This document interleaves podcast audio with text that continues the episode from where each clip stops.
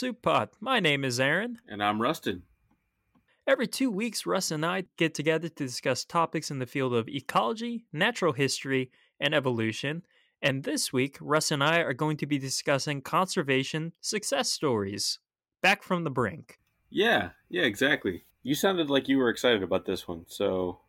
Well, everyone should be. Yeah, yeah. It's definitely more of a feel good episode, but you especially seem like you had something good for this one.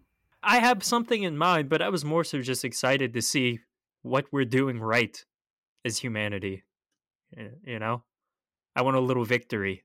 Yeah, you, you want a nice happy ending. That's worth having every now and then. So I believe I am up first. Yes, sir. So I'll be discussing, I think, one of the more well known conservation success stories, at least for American animals. Probably heard of it. The black footed ferret. Yes. Yay. Yeah, yeah, these guys are classic, but I don't know, there's a lot of cool stuff about them. So I'll go over its almost extinction, conservation efforts, and where it stands right now.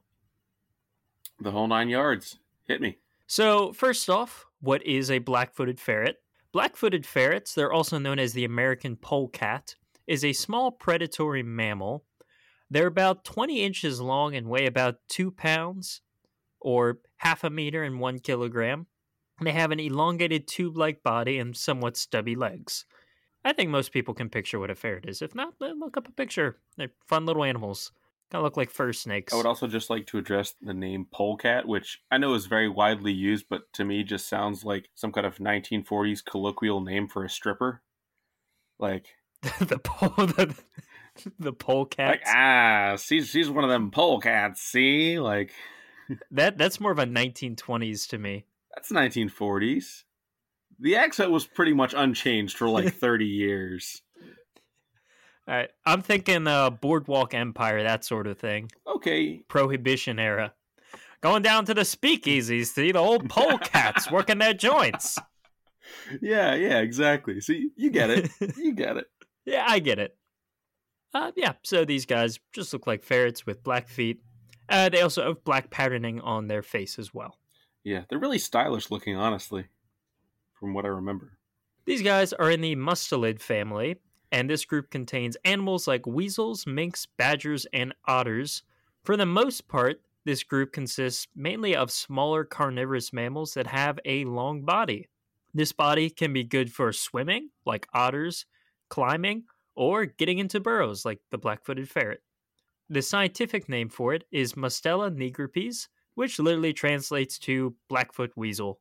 Gotcha. Yeah, that long body plan makes sense because, like, if you're going to be a larger predator that still has to get into burrows, you can't really get wider, so you're really just forced to get longer.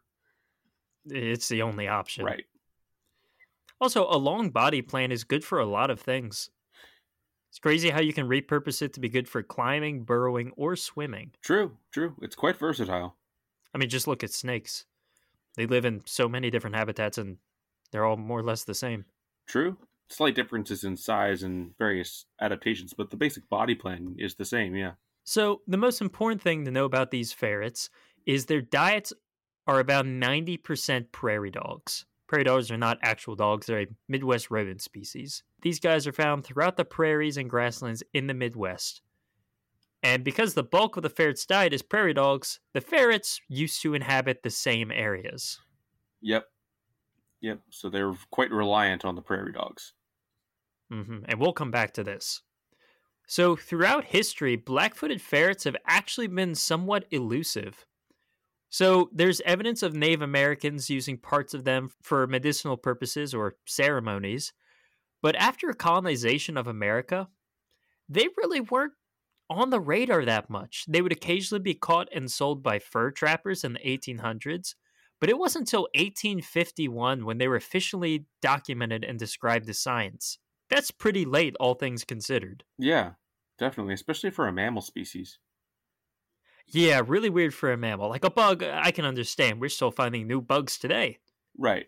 Or especially like an amoeba, but for a mammal, that's yeah, that's a bit harder to imagine. The only legitimate reason I can think of is that they just spent all their time in burrows, so people didn't see them a lot.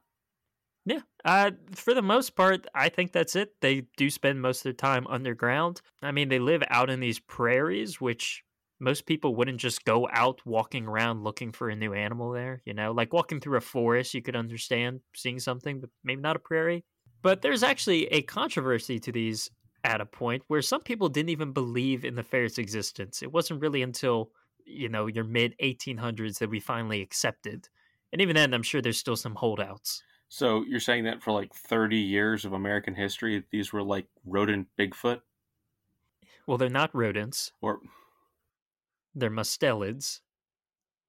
Sorry, polecat Bigfoot. and, and on the contrary, their feet are quite tiny. Okay, polecat Bigfoot with basically nothing in common with Bigfoot except fur. If I'm being honest, I'm sure your average person did not care about them one way or another. The average person probably doesn't care about Bigfoot one way or another, Aaron. well, if we're basing it off of the 1800s, eh, they probably have bigger fish to fry. Civil War, you know. True, true. Anyway, so even though these guys were elusive, they have a huge, sorry, they had a huge range. I'm talking Midwest, so we're southern Alberta, all the way down to New Mexico and Arizona. So huge range, oh, wow. although they've always been somewhat hard to source. Yeah. Yeah, that is quite extensive.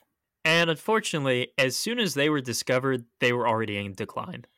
Mm, yeah, that's that's sad.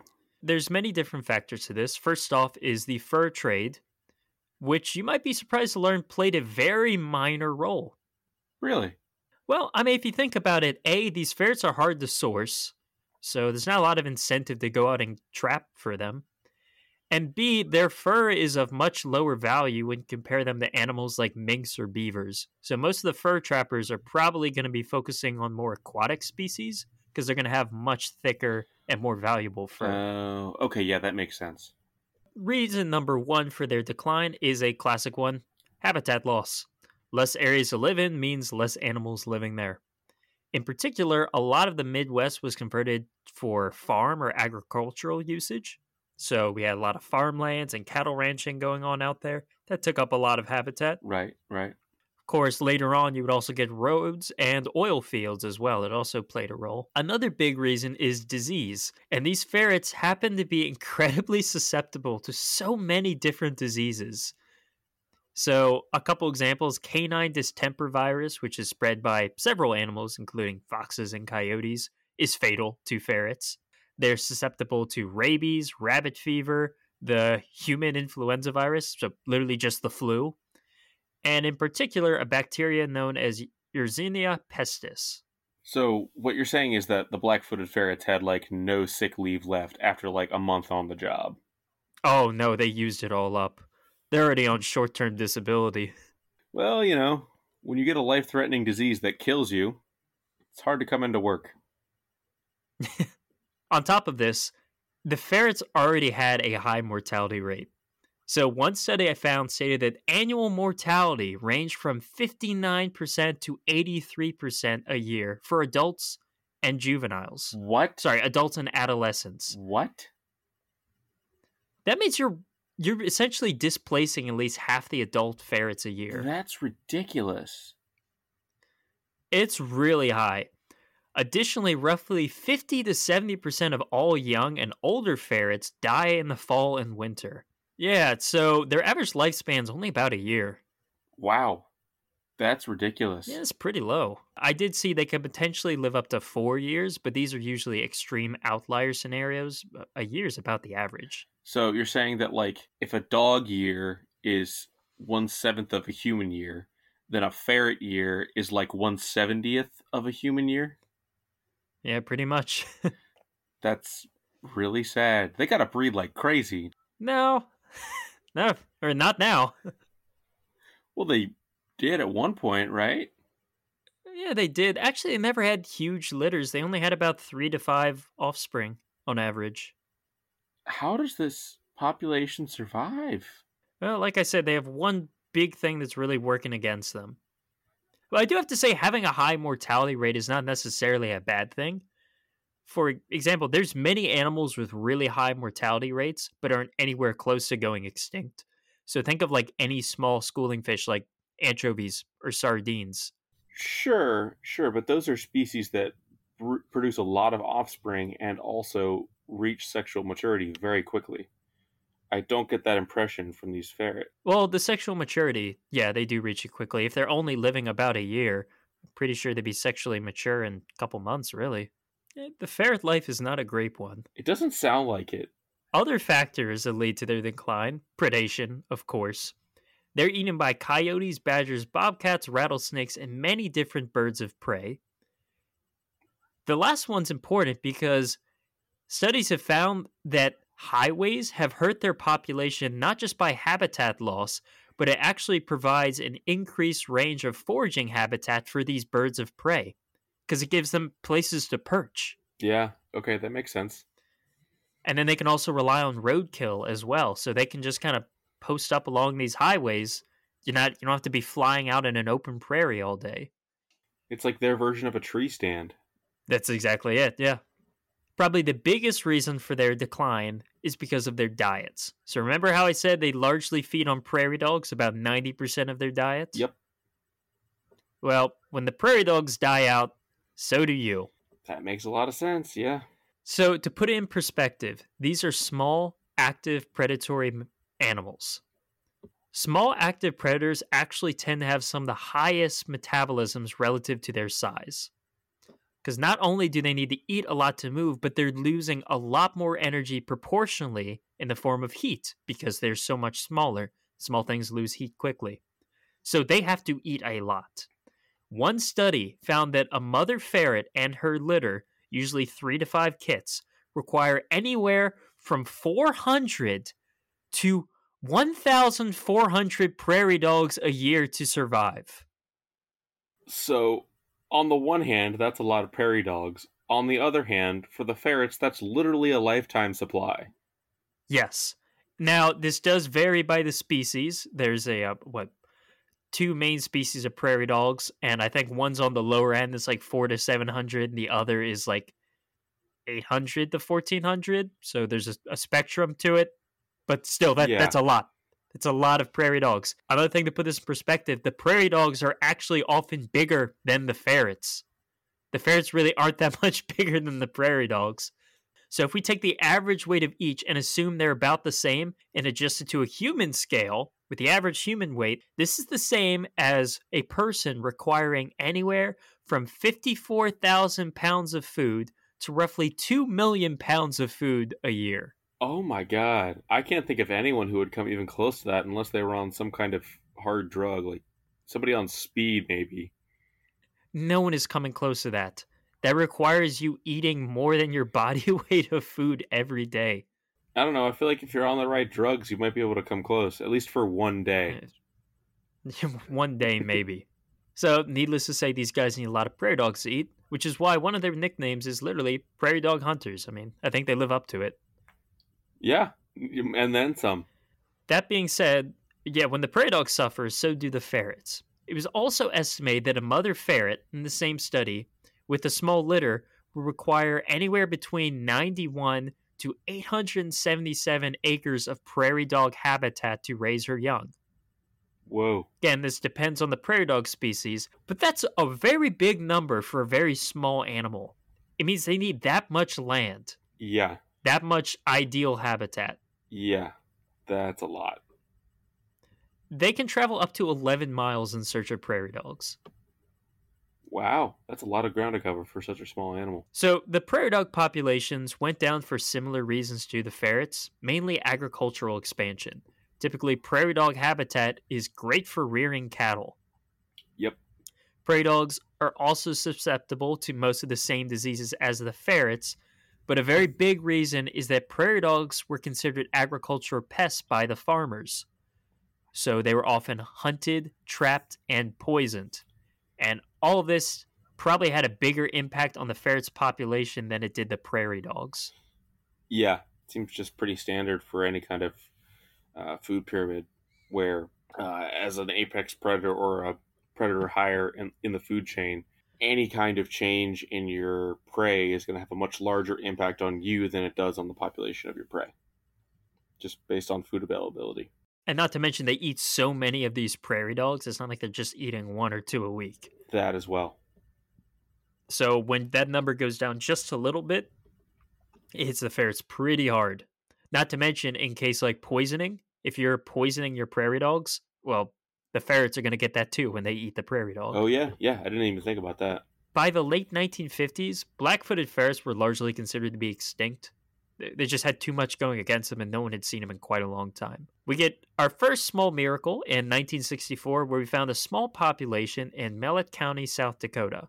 Biologists were able to study these ferrets for a few years and noticed their population was in decline, largely for disease, I think, in this case.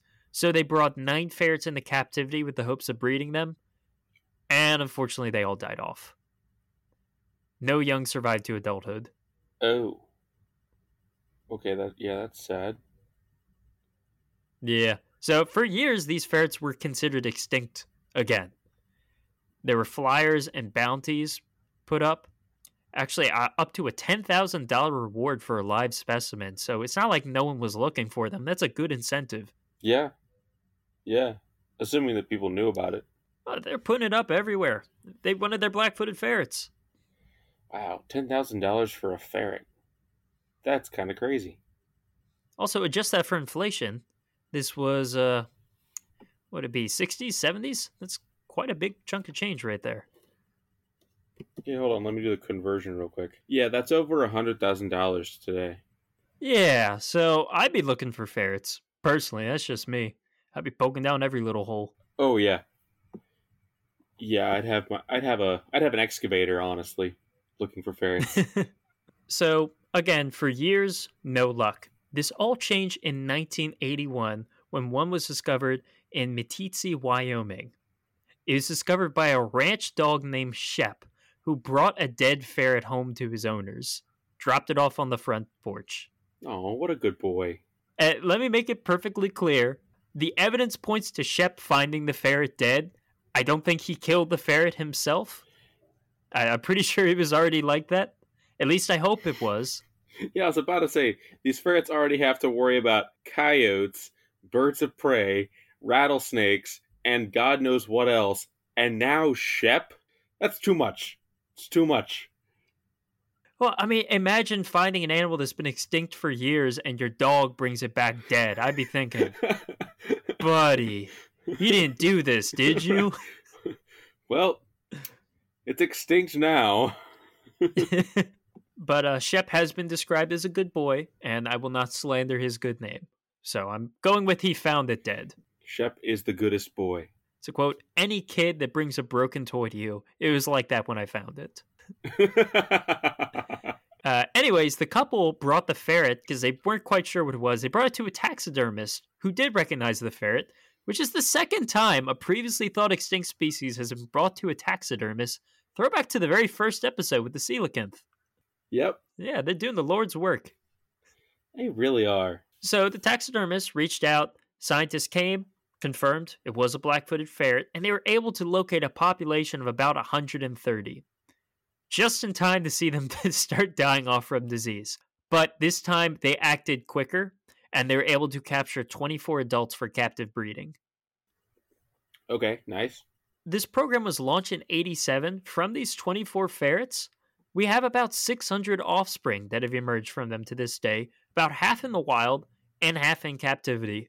And I wish I could sum it up to just a single project, but it's not. It's really it's been an uphill battle for ferret conservation, but not an impossible one. And a good reason for this is because there's so many organizations involved. We have several yeah. zoos with breeding programs, many different projects with co- collaborations from federal government, state government, universities, landowners, farmers, tribes, nonprofits, and researchers.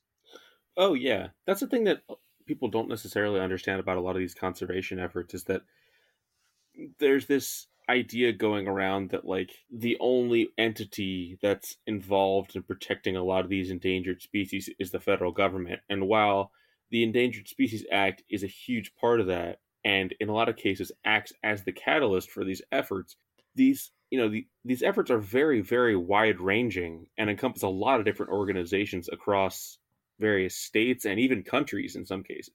So they're very complicated. Yeah, so it's kind of hard to sum it all up, but basically, you need to know it involves a lot of parts. A lot of moving parts have to be incorporated into this. Right. But yeah, uh, involve many different organizations. We have captive breeding, carefully reintroducing the ferrets into the wild. I did find one sanctuary where they showed you how they acclimated the ferrets into being gradually more and more outdoors.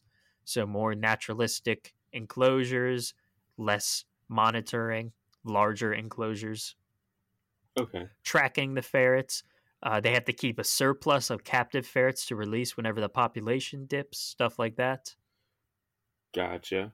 And how long does it take for a captive ferret to acclimate to a more wild environment? I don't know, especially given their lifespan. I mean, they got to do it quickly. Yeah. They probably live much longer in captivity. True, but they still got to be fast learners. It's probably a generational thing. What do you mean? You know, maybe like maybe you can't adapt to the outside, but maybe your kids can. Mm. So maybe there's like intermediate phases. Okay. So what you're telling me is that adapting to the wild for the ferrets is kind of like humans adapting to TikTok. You can't do it, but your kids are going to be great at it. Oh, your kids are going to be great because they're given a phone at six weeks old. Yeah, yeah, exactly. Yeah, pretty much. You'd think they would have learned something. I will say, unlike several other endangered species, there wasn't much of a pushback on the ferrets themselves. So, a lot of carnivore mammals, like wolves, being reintroduced, there's usually a pushback from that. Why people don't really want wolves near them, which I can I can understand. If you're a farmer, you want to protect your livestock. If you have kids, you know, you don't want them to be pounced on by a wolf on their way to the school. Yeah. But the, the ferrets themselves don't really pose a risk to anyone. The issue came with the prairie dogs. Yeah, they're still a nuisance to farmers, and they still have to manage these prairie dogs. Will affect their livelihoods. But the ferrets need these prairie dogs as a food source. So you kind of have to stabilize the prairie dogs, and then the ferrets can thrive. Which is why, even though the prairie dog range is massive, there's only a select amount of areas where the black footed ferrets can also thrive. That makes sense, but it's also a little counterintuitive in that you would have thought that the farmers would have loved the ferrets given how well they control prairie dog populations. Like, why do you need to shoot and or poison the prairie dogs when you can just release a bunch of turbocharged stretch cats into your fields and take care of the prairie dogs that way? You know what I mean? Well, at the same time, imagine someone from the federal government comes up to you and says, Hey, we have a way to control your prairie dog population. It's just going to take 10 years to get established. And you're kind of thinking, okay, I need enough money to survive another year. I, I can't wait 10 years down the line. That's fair. That's fair. But, like, not thinking necessarily about the present day, I'm thinking about, like, a century or two ago. You know what I mean? When, like, we were really cutting into the prairie dog population and by extension cutting into the ferret population you would have thought somebody would have been like oh we can just keep the ferrets around and control the prairie dogs that way. Well i mean i gotta admit it's a lot more efficient to just poison the prairie dogs. It's more efficient it's not great for everything else but i mean if you want to get it done overnight. Yeah i mean that'll do it. And this is where the pushback comes from because you have to appeal to both farmers and at the same time maintain these prairie dogs so find a way for everyone to coexist. Sometimes these two processes don't always merge well together. An example is that the Forestry Service would actually poison prairie dogs for farmers. The idea is to do it in the most controlled way possible to prevent it from affecting all the other wildlife. And at the same time, other agencies would be trying to reintroduce the ferrets to these areas. and I even read where there was a tribe where they had both of these agencies doing this at the same time on their land, and it just hurt everything. Like uh, nothing succeeded in the end. It's just a massive waste of money. Yeah, gotta love government efficiency, don't you? So it is a balancing act. Moving forward, the two main issues will be disease still. I mean, that's not going to solve itself overnight. And finding a balance in maintaining prey dog populations. Right. We do have some advances with the disease. There's actually vaccinations for ferrets now. Some people will actually treat prairie dog burrows with pesticides that will kill off fleas because fleas will transmit a lot of these disease. So hmm. kind of kills it off right there, doesn't spread to the prairie dog, and thus it doesn't spread to the ferret. Hmm. Well, that's handy. As of now, the population is slowly rebounding. The ferrets are still rated as endangered, but that's a big step up from being extinct. Currently, there are anywhere from 300 to 1,000 ferrets in the wild. It depends on the estimate, plus many more captive populations that are across, uh, they're in zoos across the world. A lot of zoos have the black-footed ferrets and they have breeding programs for them. Yeah, it's good to reiterate that endangered is far better than extinct because, for me personally, like no matter how bad life gets, it's better than being dead. It's easy to breed them in captivity because there's actually several animals that are considered extinct in the wild but have very large captive populations. One example is the axolotl. It's actually a popular pet. Yep. They are fundamentally extinct in the wild. Some estimates say that they are just critically endangered, but the captive population is significantly larger than their wild population ever was because they're popular in captivity. So they're still surviving in some sense. And maybe one day we can take some captive populations and reintroduce them. It, it's a backup plan. Yeah. Yeah, that would be cool. Yeah, we might not have the habitat for them now, but we can maintain them in captivity for a couple generations, and hopefully later we will. Yeah. Yeah. Just keeping them on hold. True.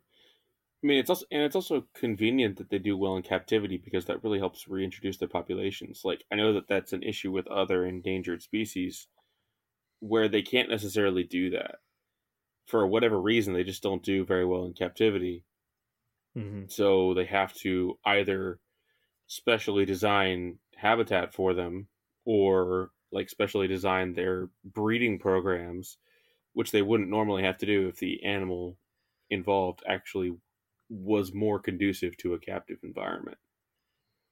The main example there that I think of are whooping cranes. So, like the whooping cranes, they would imprint on people and they wouldn't think that they were actually cranes, which made them useless for reintroducing into the wild. So, they had to like keep people away from the baby whooping cranes by any means possible. And like when they would feed them, they'd have to use like these crazy little like puppets of whooping crane heads. And when they were trying to teach them to fly, they had these these like researchers running around with the crane chicks, like generously be described as ghost costumes with bird heads, just like flapping their arms around, trying to show the chicks how to fly. that guy probably had a great day. Honestly, it sounds it looked like a lot of fun. And it looks ridiculous and I and we laugh about it, but it was legitimately successful. But obviously with the ferrets, you wouldn't have to go through something like that, which is convenient. I saw, I read somewhere that I believe it was a whooping crane, but it might have been another large wading bird species, and it sort of accepted a zookeeper as its mate, and they took advantage of this, where they no he he didn't bang the bird, but artificial insemination, and then the bird would raise what it thought was the zookeeper's eggs, like it thought that was her mate. Kind of just helped her along with the process. Huh. Okay. I- guess it was more emotional support than anything. Yeah. A lot of captive populations of these in zoos across the world. And in 2020, the first ferret was actually cloned. Really? We had a ferret named Elizabeth Ann was cloned from a female named Willa, and Willa died in the 80s. This was actually one of the first ferrets that was brought into captivity. Willa didn't have any offspring of her own, but this one clone has three times the genetic diversity of any living ferret today because Willa didn't have any descendants. So simply an act like this just introduces so much diversity into the gene pool. Yes, which is also very important for rebuilding populations. very much. So the ferrets are not doing fantastic, but they have a lot of good people looking out for them, and they've shown some great progress, especially for an animal that was thought to be extinct twice. Yeah. So I'm not going to lie and say they're doing amazing, but they're on their way back. So, like I said, there's been a lot of great conservation work for these ferrets. But in my perspective, and you kind of touched on this a little bit, there's a good way to prevent them from ever becoming endangered. What if we domesticated them? Fair. Yeah. So, ferrets, like the ferret you find in a pet store, is actually the domestic form of the European polecat. These were domesticated thousands of years ago for hunting small game like rabbits or moles. So I just wonder if back in the 1800s, what if someone got the same idea? They decided, hey, let's domesticate one of these. Yeah. The main pushback for their conservation is farmers hate prairie dogs. So imagine you have the perfect prairie dog killing machine that is cheap to maintain, won't harm your crops or poison your livestock. Yeah. Yeah, I mean that's why a lot of farmers keep dogs on their property so that the dogs can scare away coyotes. I don't think this could happen now due to the cost and the risk. I mean, each ferret is probably worth a lot of money because there's not a lot of them. You don't want to just give it to some farmer and say, "All right, here you go." But I wish someone got the idea a long time ago. Yeah. Yeah. That would have made things a lot better for the ferrets now. And one more thing to mention, completely unrelated. This was like a Wikipedia rabbit hole for me. Ferret legging used to be an activity. I'm not calling it a sport. An activity that was popular in particular amongst Yorkshire miners for decades. And you can kind of put two and two together. It involves contestants putting live ferrets down their trousers and seeing who can keep them in the longest. There's no way the contestants were sober during this. I mean, they were miners. They probably had a rough day at work. And the solution to this was to stick a ferret down your pants? No, I'm willing to bet there's some whiskey involved. So, like I said, they had a rough day at work. so, not only am I going to go work my ass off in a mine and then, like, you know, come come out of that sore, tired, and with lungs full of coal dust, but when I'm done with my day, I'm also going to have ferret scratches all over my balls now. It's been described as, quote, simply an ability to have your tool bitten and not care. The former champion, he actually was a miner. His name was Reg Mellor, and he held the record for years. He tried to top six hours, which he described as the four minute mile. but he did it at an event the audience was so bored. Wait, here's the other thing too. You said these ferrets have like crazy appetites, don't they? No, these were uh these were not black-footed ferrets. These are just regular ferrets. Oh, so the domestic ones. The regular domestic ferrets have lower metabolisms? Oh, they got to. Otherwise, you know how expensive it would be to feed them? Yeah, I guess that makes sense. I'm just wondering what the ferret ate while it was in this guy's pants. Yeah, I don't know. Uh, and like I said, at the five hour mark, the audience was so bored they all began to leave, and the crew started to disassemble the stage. And he retired soon after that. he apparently offered a hundred dollar reward to anyone that could beat his record, and just no one took him up on it because no one really cared. no one wanted to do that. That's how you know it's not a sport because in a sport, it's not a flex if the audience leaves like halfway through your activity. yeah, the poor guy was heartbroken after it. yeah. It's been described as a dying sport. There was an oh, attempt. Oh, gee, I wonder why. there was an attempt to introduce a women's version involving shirts called ferret busting, but that was uh, unsuccessful. Again, I wonder why. Sounds like a terrible idea. The last National Ferret Legging event was actually held in Richmond, Virginia in 2009. Uh, there hasn't been one since. 2009? This was around yeah, until 2009? I, I guess there's nothing else going on. Man, how boring is Richmond? I mean, that was the National Ferret Legging. I there might have been local ones. Uh, anyways, I don't think ferret legging has really contributed to the decline of the black-footed ferrets. Uh, this thing, it was just too weird to not include. Oh yeah, I know. I mean, I'm glad I know about that, but I definitely didn't need to. oh God. And that's my piece. Very cool. Very cool. Yeah, I I knew a little bit about the black-footed ferrets, but not that much detail. Like they're definitely one of the more iconic endangered species, at least here in the United States. Mm-hmm. I felt that they need to be talked about, and this is also like the first proper mammal. No, I did a hippo. I don't talk about mammals too often, so no, no, you don't. It's nice to give it a go. All right, my turn. Yep. What you got for me? Okay, so naturally, when you wanted to talk about a species that came back from the brink, I wanted to talk about a bird.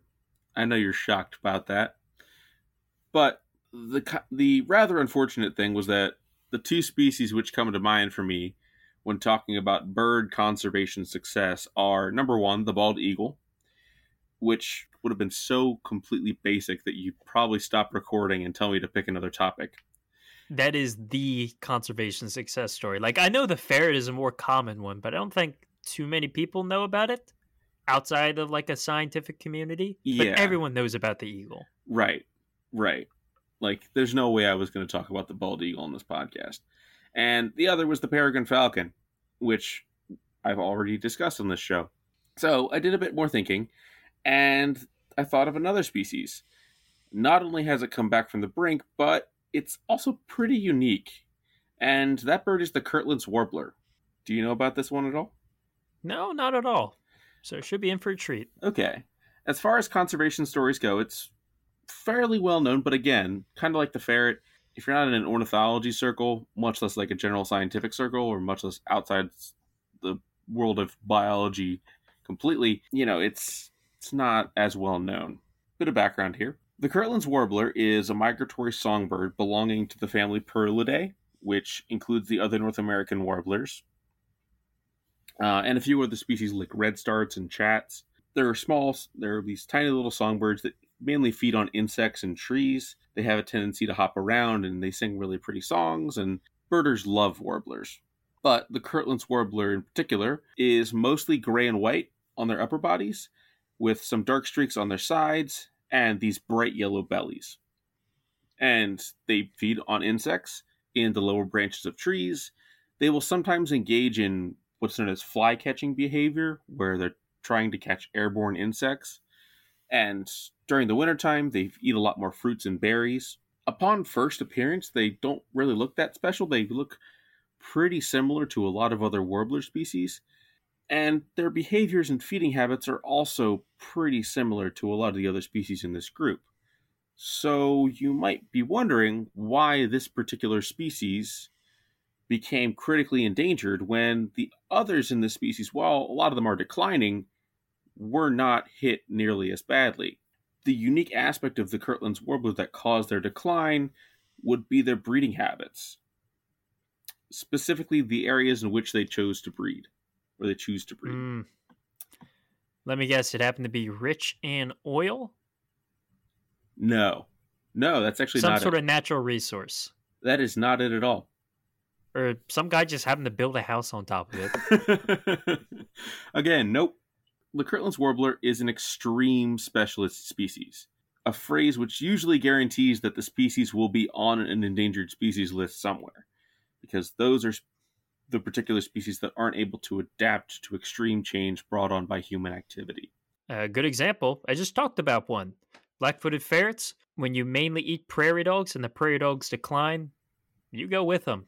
Right, exactly. In the case of the Kirtland's warbler, they nest in a very specific place, that place being young jack pine forest. And they are also ground nesters. Again, a trait that is shared by many at risk bird species because humans introduce a lot of ground predators that love to eat bird eggs. Things like mice, rats, even cats. My thought with that is that birds that are ground nesters either A, live in a habitat that is really not suitable for nesting in trees, or B, they're just exploiting a niche that no other bird is using. And it's like that's their only way they can survive is no one else wants this spot. Right. It's more the latter, but the other aspect too is that sometimes it's not necessarily that they can't nest in the trees, it's that they're occupying a habitat that makes it better to nest on the ground actually, either because their habitat doesn't have a doesn't really have any trees or because those trees are really small or because it's just easier to hide the nest on the ground than it is to hide it in a tree. So there are a lot of different reasons birds wind up nesting on the ground. Nowadays, when they do, they have much lower nesting success rates. Hmm. Unfortunately, I know. Uh, what is? I believe it's called a killdeer. Yes. Are they the ones that nest in gravel? My uncle gets one in his driveway every year, and they put up a traffic cone so people don't run into it. He's got a long gravel driveway. Well, killdeer actually have adapted very well to humans, unlike a lot of other shorebirds. For one thing, they're year round residents, they don't migrate, and for another, they aren't as bothered by people, so they'll wind up nesting in fields or gravel driveways or random open areas that people create. And so they've kind of moved into those specific habitats in a way that other shorebirds haven't they're able to nest in and amongst people in addition to their more natural habitat. So they're an example of a species that's doing well around people. But I digress. For the Kirtland's warbler and for these young jack pine stands, the shrubby nature of these trees really effectively hides them from predators. So if they were to nest in the tree, their nest would actually be more visible and therefore more accessible. The other thing too is that these young jack pine stands that the warblers choose to nest in are only about 5 to 20 feet high. So even if they chose to nest in some of these trees, that wouldn't provide much of an advantage from ground predators. Right? Because they're still not mm-hmm. that high off the ground. So at that point, you might as well just try to hide the nest as effectively as possible, in which case, just nest on the ground. Without these young trees, the warblers really wouldn't have any habitat and therefore no place to nest. Yeah, a lot like your ferrets. And so, without the trees and without anywhere to breed, the warblers disappear from the landscape. So, what happened to the young jack pine stands? Well, the main phenomena which creates these large swaths of young jack pine trees is fire. So the fire causes the pine cones to open up and relatively rapidly and release their seeds, and then this allows new trees to grow after a forest fire has burned through a whole landscape. So, right after the forest gets cleared through by the fire, these seeds are released and the pine trees start growing. And when the pine trees start growing, this creates new habitat for the warblers. And jack pines are relatively fast growing trees, so they're well positioned to take advantage of the lack of competition from other trees in the landscape you know they don't have to deal with these big oak trees or chestnuts or things like that that get in the way of their growth. So they're definitely more opportunistic amongst trees. And so it makes a lot of sense for the kirtland's warbler to take advantage of these young jack pine stands and evolve to specialize in this particular relatively limited habitat because it's not being used by a lot of their a lot of their other species right? It'll basically allow, allowed them to carve out their own little niche where they kind of wind up following forest fires around. For this reason, though, their populations were always small and they were always pretty sporadic in their uh, dispersion. They really, like, their populations varied somewhat depending on what areas had been burned through recently and where these young jack pine stands were. As people started to have more of an effect on the landscape, we started to employ a lot of fire suppression techniques, which prevented a lot of forest fires, you know, with Smokey the Bear and all these other things. So, as a result, the young jack pine stands started to disappear, and the Kirtland's warblers went with them. So, that's the main factor. The other one, which did play a role, were the brown headed cowbirds. So these birds are nest parasites, which lay their eggs in the nests of other birds. Their young grow more quickly than the other chicks that are already in the nest, so they outcompete the other chicks in the nest and get fed by the parents more, and so they basically dramatically reduce the nesting success of the host birds, which is why they're called nest parasites. So cowbirds really hadn't lived alongside Kirtland's warblers, but the cowbird's range expanded through the clear cutting of forests. So, in areas where the cowbirds are more prevalent, the bird species have evolved to recognize their eggs when they're laid in their nests, and they actually remove those eggs and destroy them. But when the cowbirds are introduced to new areas, those birds don't really know to recognize those eggs, and so they wind up just raising these cowbird chicks instead of their own chicks, really. And this happened a lot to the Kirtland's warbler as the cowbird's range expanded. This was definitely a factor in their decline, but still less impactful than the habitat loss. The young the lack of jack pine stands was really the main factor here. Um, and so with these two factors combined, population surveys indicated that there were as few as 167 breeding pairs left in the United States in the 1970s and early 1980s. And so, because of these low, low numbers, the Kirtland's warbler was, in fact, an inaugural member of the Endangered Species Act in 1973. They've mostly been on it ever since. I say mostly, I'll get to that a little later. They have one good year. or do we think they died out for a bit? Uh, no, no. We, we've known they were always around. It wasn't like the ferrets where they were maybe extinct or maybe not extinct. We knew that there were Kirtland's warblers, but the year that they did well was that just a year with like a lot of California gender reveals. Lots of wildfires brought back their habitat. Okay, so for one thing, these birds are native to Michigan not California, uh, at least in the summer. And their winter grounds are in the Bahamas. But uh, I'll get to what why they were off of the Endangered Species Act. All in good time. So, as for the recovery, though, the solution, as it turned out, was to recreate these young jack pine stands for the Kirtland's warblers. And so while some of this was done through controlled burns, most other times the it... other was gender reveals. the other was just one pyromaniac who really wanted to volunteer for it. Guy single-handedly brought back half the habitat. Yeah, much like much like oversimplified, we just released Jimmy the arsonist onto the forests of northern Michigan, and that brought back the the warblers like crazy. In all seriousness, though, really we mimicked the effects of forest fires by clear cutting forests and then replanting those areas with jack pines. So essentially, we used logging to mimic a forest fire, which gave the warblers some usable breeding habitat. The other thing we did was mitigate cowbirds. So we trapped the cowbirds and sterilized them, which obviously prevented them from laying eggs in the warbler nests. And together, these efforts were hugely successful they eventually raised the population to a thousand breeding pairs by 2001, which was the target level, and now the now the population is at roughly 2,300 breeding pairs overall. The species was officially removed from the endangered species list in 2019. So that's why I say mostly on the endangered species list, because as of very recently, they're no longer an endangered species.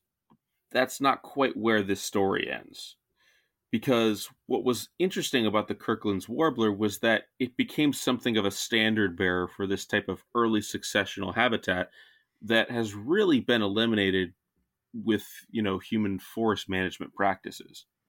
Because normally you have these forest fires that burn through and that creates this kind of intermediate habitat that a lot of animals really like to take advantage of and this habitat is thick with ferns and blueberry bushes in addition to just the jack pines.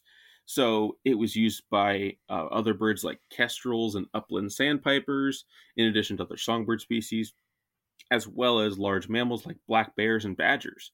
So without the efforts to protect the, the warblers, these other species would be in far worse shape the other aspect of ecology that this really speaks to is the idea that ecological succession is a very productive part of ecosystems.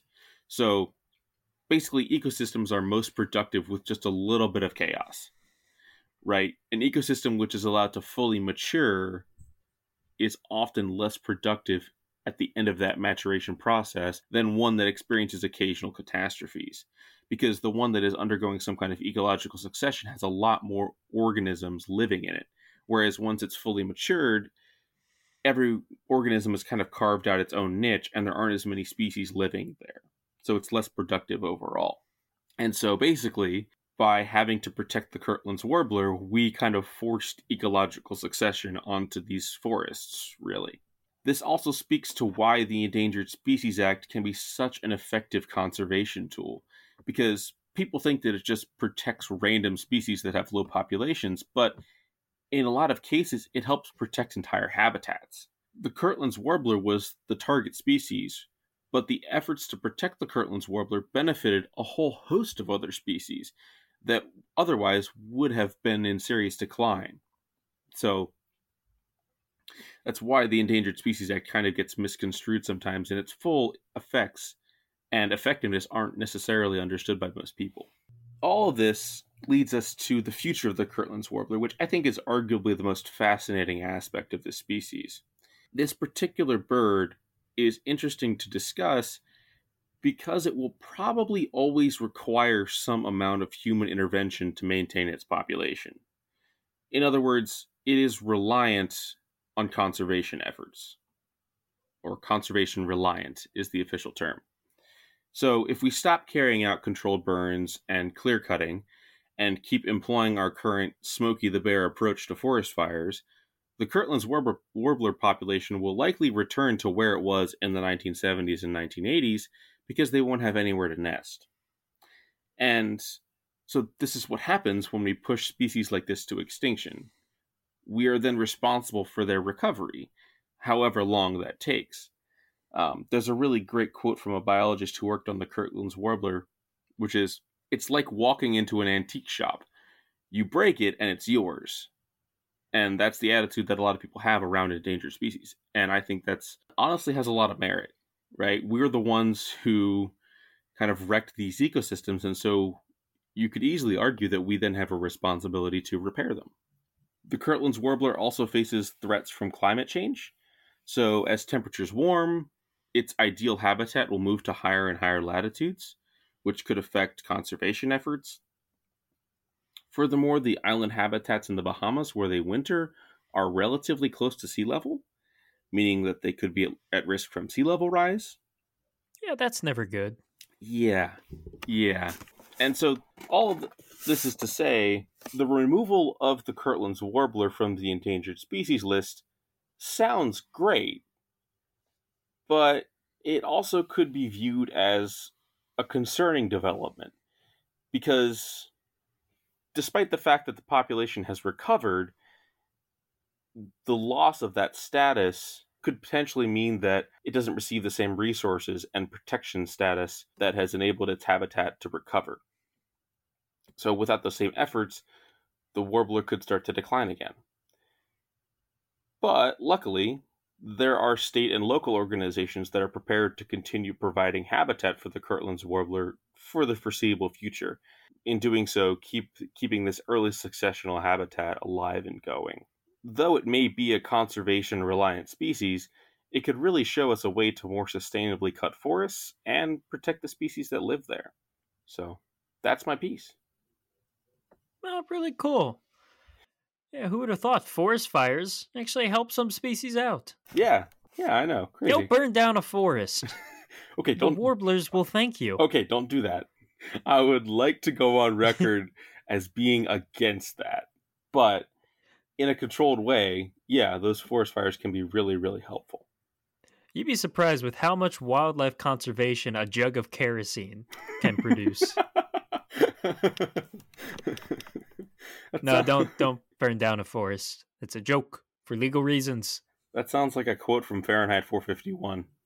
yeah, very well could be. Yeah, I think the idea of a conservation reliant species is a really really is a really interesting one because the conservation efforts for these species have proven to be really successful. We've been able to bring these species back from the brink, but still have to put in those same efforts to keep them around.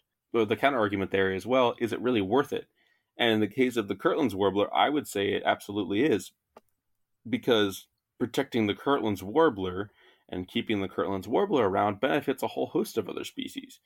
And it really protect it really makes the forest a lot more productive it's just an interesting thing to consider. Like these species, a lot of times we think of rebuilding these populations, and then eventually nature's going to kick back in, and we're going to have to, and we're going to let them off the endangered species list, and they'll be fine on their own. Your adult child moving out of the house and being able to function on their own, when in reality, a lot of these species are going to keep living in our basement for a while, and maybe maybe we want them there. Who knows? that's the Kirtland's warbler. Oh, really cool. So, with that being finished, do you have any proposals for the next episode? Uh, I had a list. Uh, do you have any ideas? I feel like I've picked the last couple. Yes. So, we did an episode on pets, but I would like to broaden that a bit or maybe talk more specifically about human animal partnerships. Human animal, what would we call it?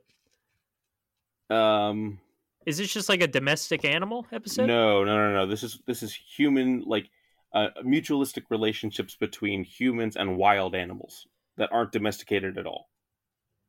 So I guess they're like, or maybe they're like half domesticated. What do we call it, like furry friends? um, maybe. I would say I wouldn't say friends. I'd say more like workplace acquaintances. the workplace acquaintance episode. That's uh, that's what we're gonna do. We'll we'll come up with a different title for it, but I, I see what you're going. Yeah, yeah. I can think of something. So, and for anyone who thinks that sounds boring, it's actually going to be a lot more entertaining because these aren't pets; these are just straight wild animals that humans have mutualistic relationships with or have had in the past. I got a good one for this. Okay, I got nothing, so I gotta figure something out. All right, but uh, yeah, I'm looking forward to hearing what you come up with. So, with that decided, you want to take us out?